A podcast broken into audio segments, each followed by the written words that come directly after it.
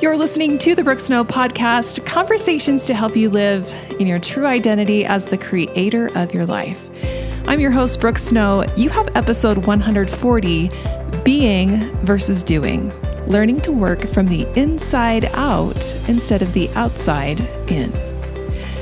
You have probably heard the reminder that we are human beings, not human doings. Yet, too often, we can find ourselves caught up in the doing side of life. So much so that we either burn out or check out. We detach from ourselves, others, and God, and in so doing, the weight of life is magnified. What if there was an easier way? Turns out there is. It's what I call working from the inside out instead of working from the outside in. If you enjoy this podcast, I know you would love my new app, Co Create by Brooke Snow. It's available in the Apple and Google App Stores. The Co Create app gives you access to over 100 guided meditations, new yoga classes, and inspirational audio courses to support you in living into your true identity as the creator of your life. To learn more, visit brookesnow.com forward slash app. Friends, I have shared in the past few episodes a little bit about my expansion of faith. And it probably goes without saying that in my meditation journey, I have delighted in learning from Eastern philosophy. I love what I've learned from yoga and from Buddhism. Also, I'm currently reading the Bhagavad Gita, which is Hindu scripture, and I'm also learning about indigenous spiritual practices. All of this delights my soul in the most marvelous way. All of it has helped me understand Jesus Christ in a beautiful and more personal way. I am continually amazed at how God can literally be found everywhere and in everything. It's my belief that our heavenly parents love all their children in every culture, in every tradition, and in every faith. I believe they have given truth in all places. It's like we all got a piece of a puzzle, and as we bring our puzzle pieces together, we start to see the beauty of God's bigger picture. Bringing all truths together from all corners of the earth is how I personally view gathering Israel. Too often, we're only focused on sharing our own worldview that we miss the opportunity to receive the gifts and truths others have to share with us. Let's gather all truth together. Let's give and receive.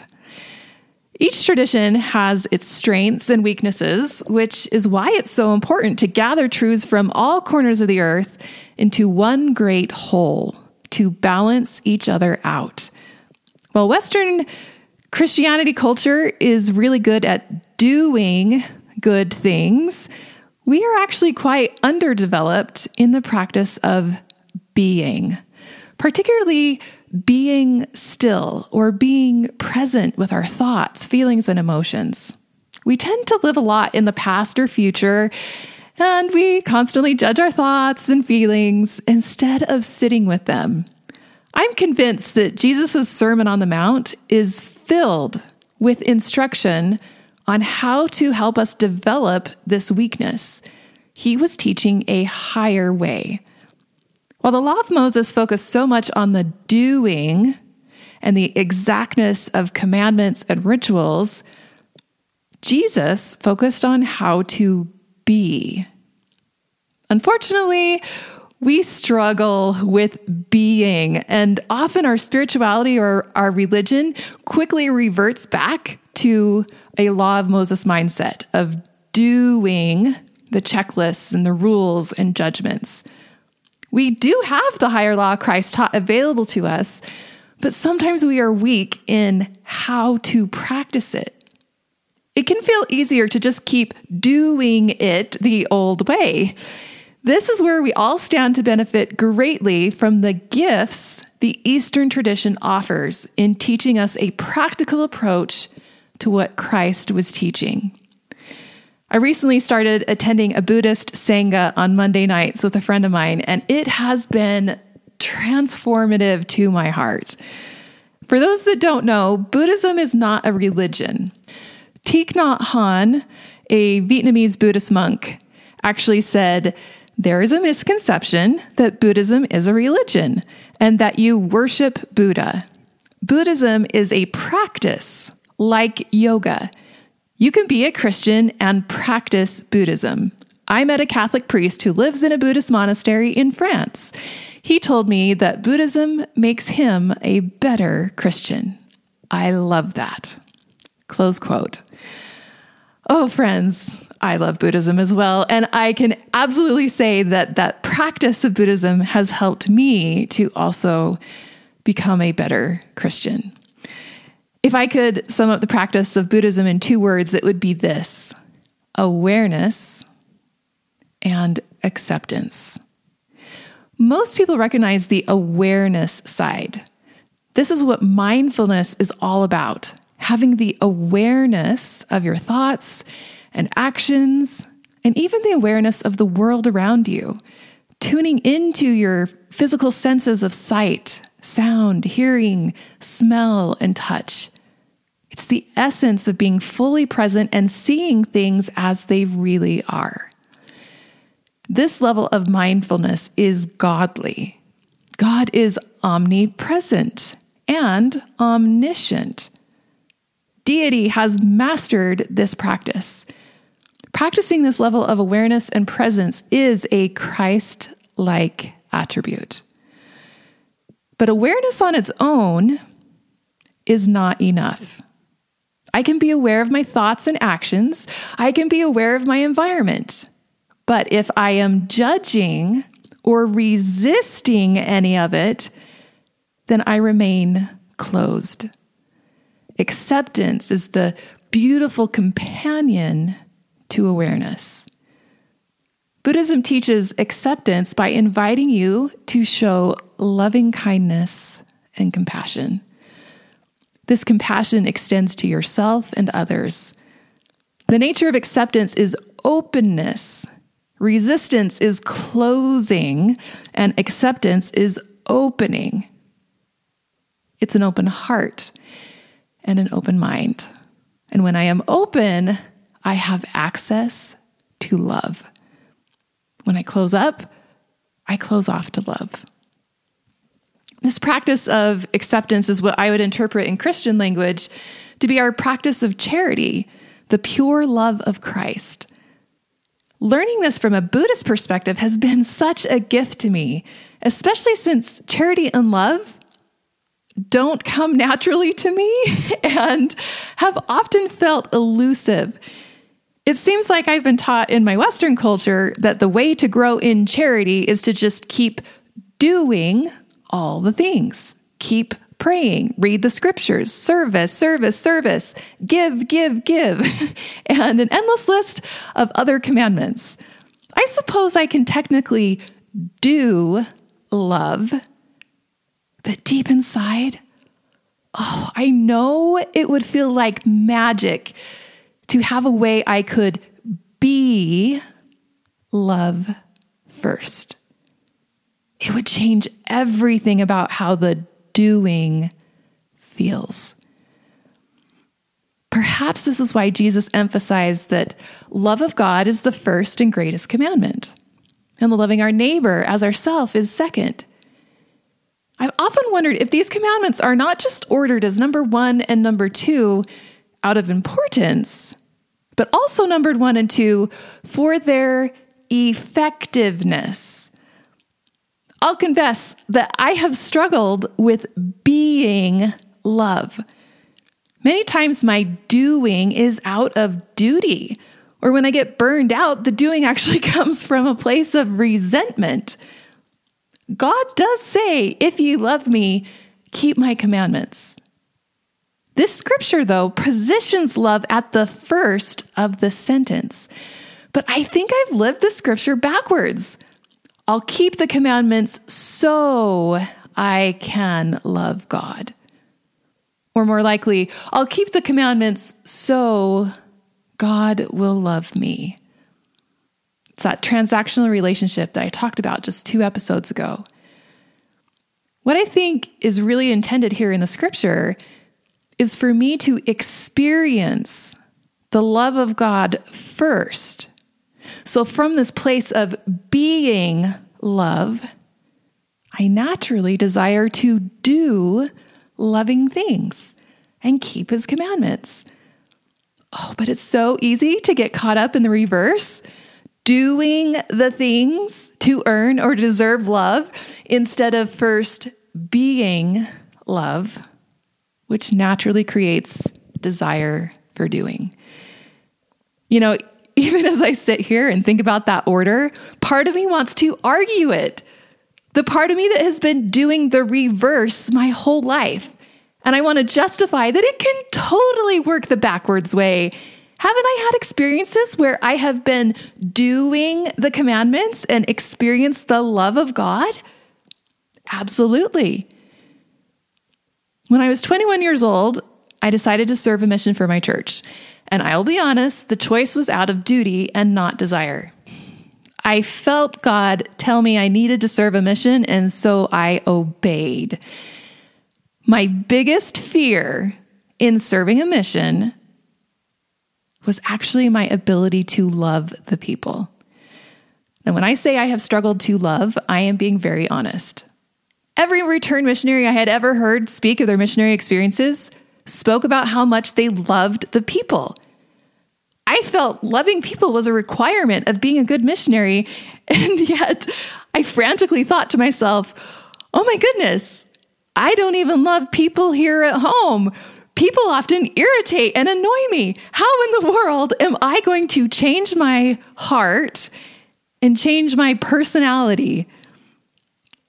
As such, it was a profound moment for me on my very first week in the Missionary Training Center when Chieko Okazaki spoke to missionaries directly about love. She told us charity can work from the inside out and the outside in. Charity can work from the inside out and the outside in. This became my personal mantra. I honestly didn't believe that I had any charity on my inside. so I put faith in the idea that I could work from the outside in. I could do the external things, and the doing would manage to work its way into my heart. Friends, it can work both ways. Absolutely. But I have learned that one way is faster than the other and far more sustainable and effective. It's working from the order Jesus taught.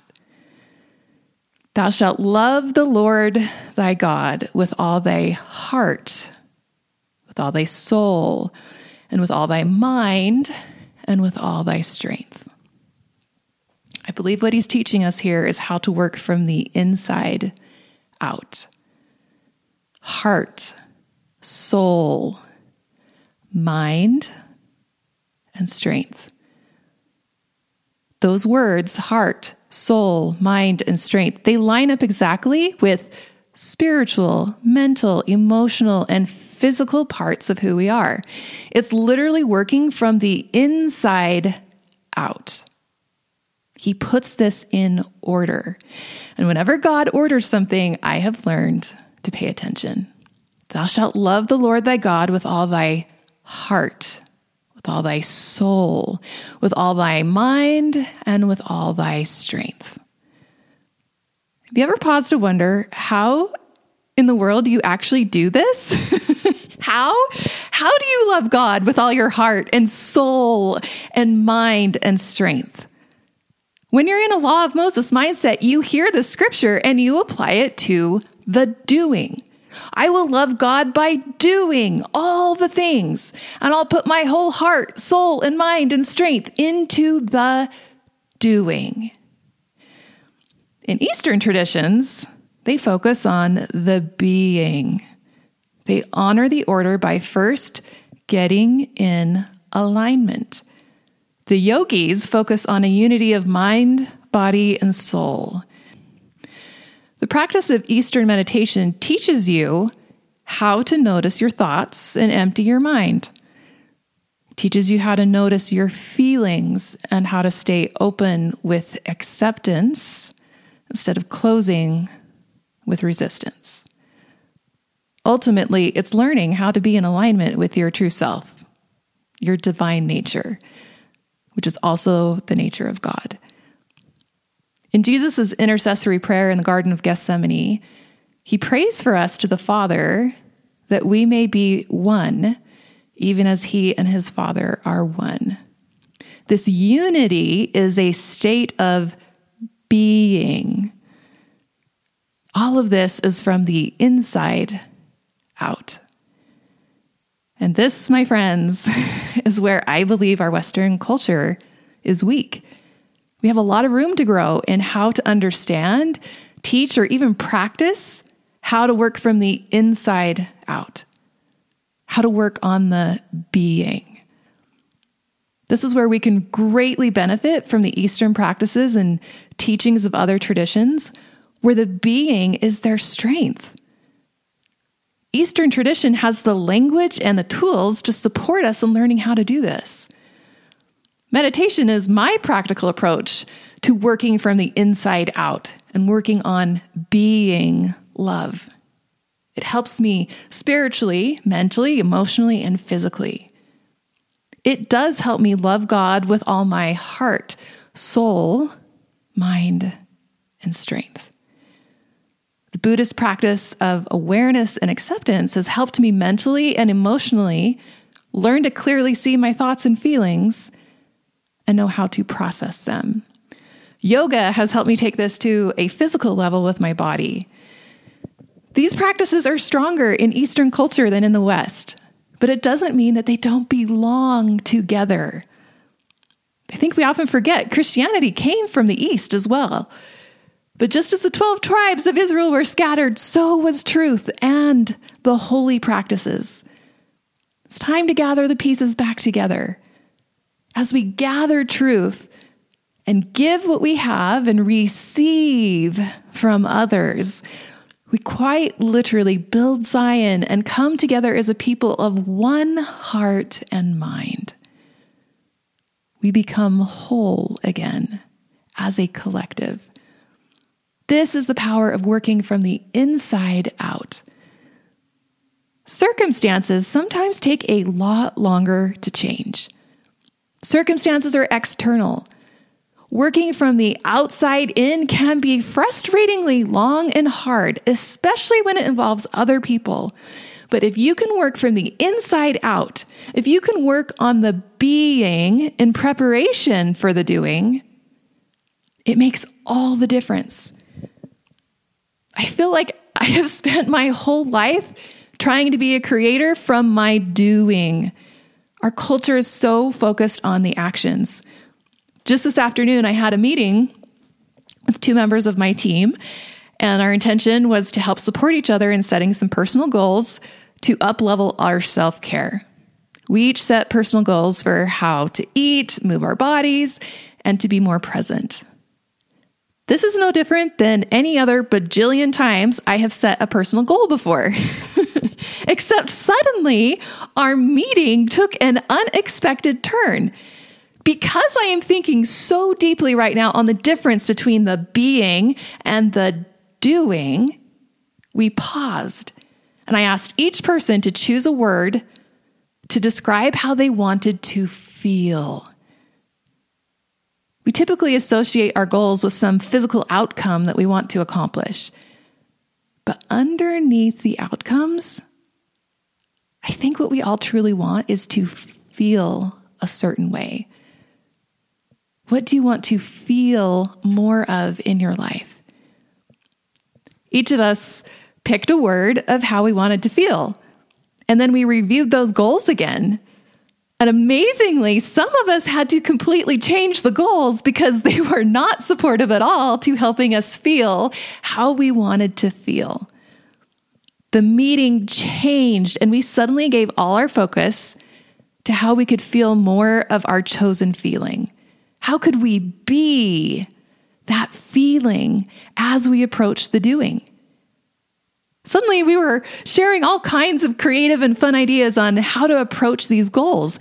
I've never been so excited about a goal session in my life. my word, my word that I chose was delightful. I want to feel more delight in my life. I can't tell you how that changed even just thinking about the doing. My goals are action based, but if I can embody a state of being, a feeling of virtue in my approach of the doing, it truly changes everything. I am so excited to see how this experiment goes. And we are also excited to bring this approach into our next community challenge on the Co Create app next month. How can we approach the doing first from a state of embodiment? How does that change things when we focus first on the being? Working from the inside out is so much faster and effective than working from the outside in. Work from the inside out. Focus on the being, and the doing will be easier. Focus on the being, and the doing will be easier. Focus on the being, and the doing will be easier. See it, say it, feel it, do it become it. Did you notice the order there? It's working from the inside out, friends. You are a creator. Now go co create something great.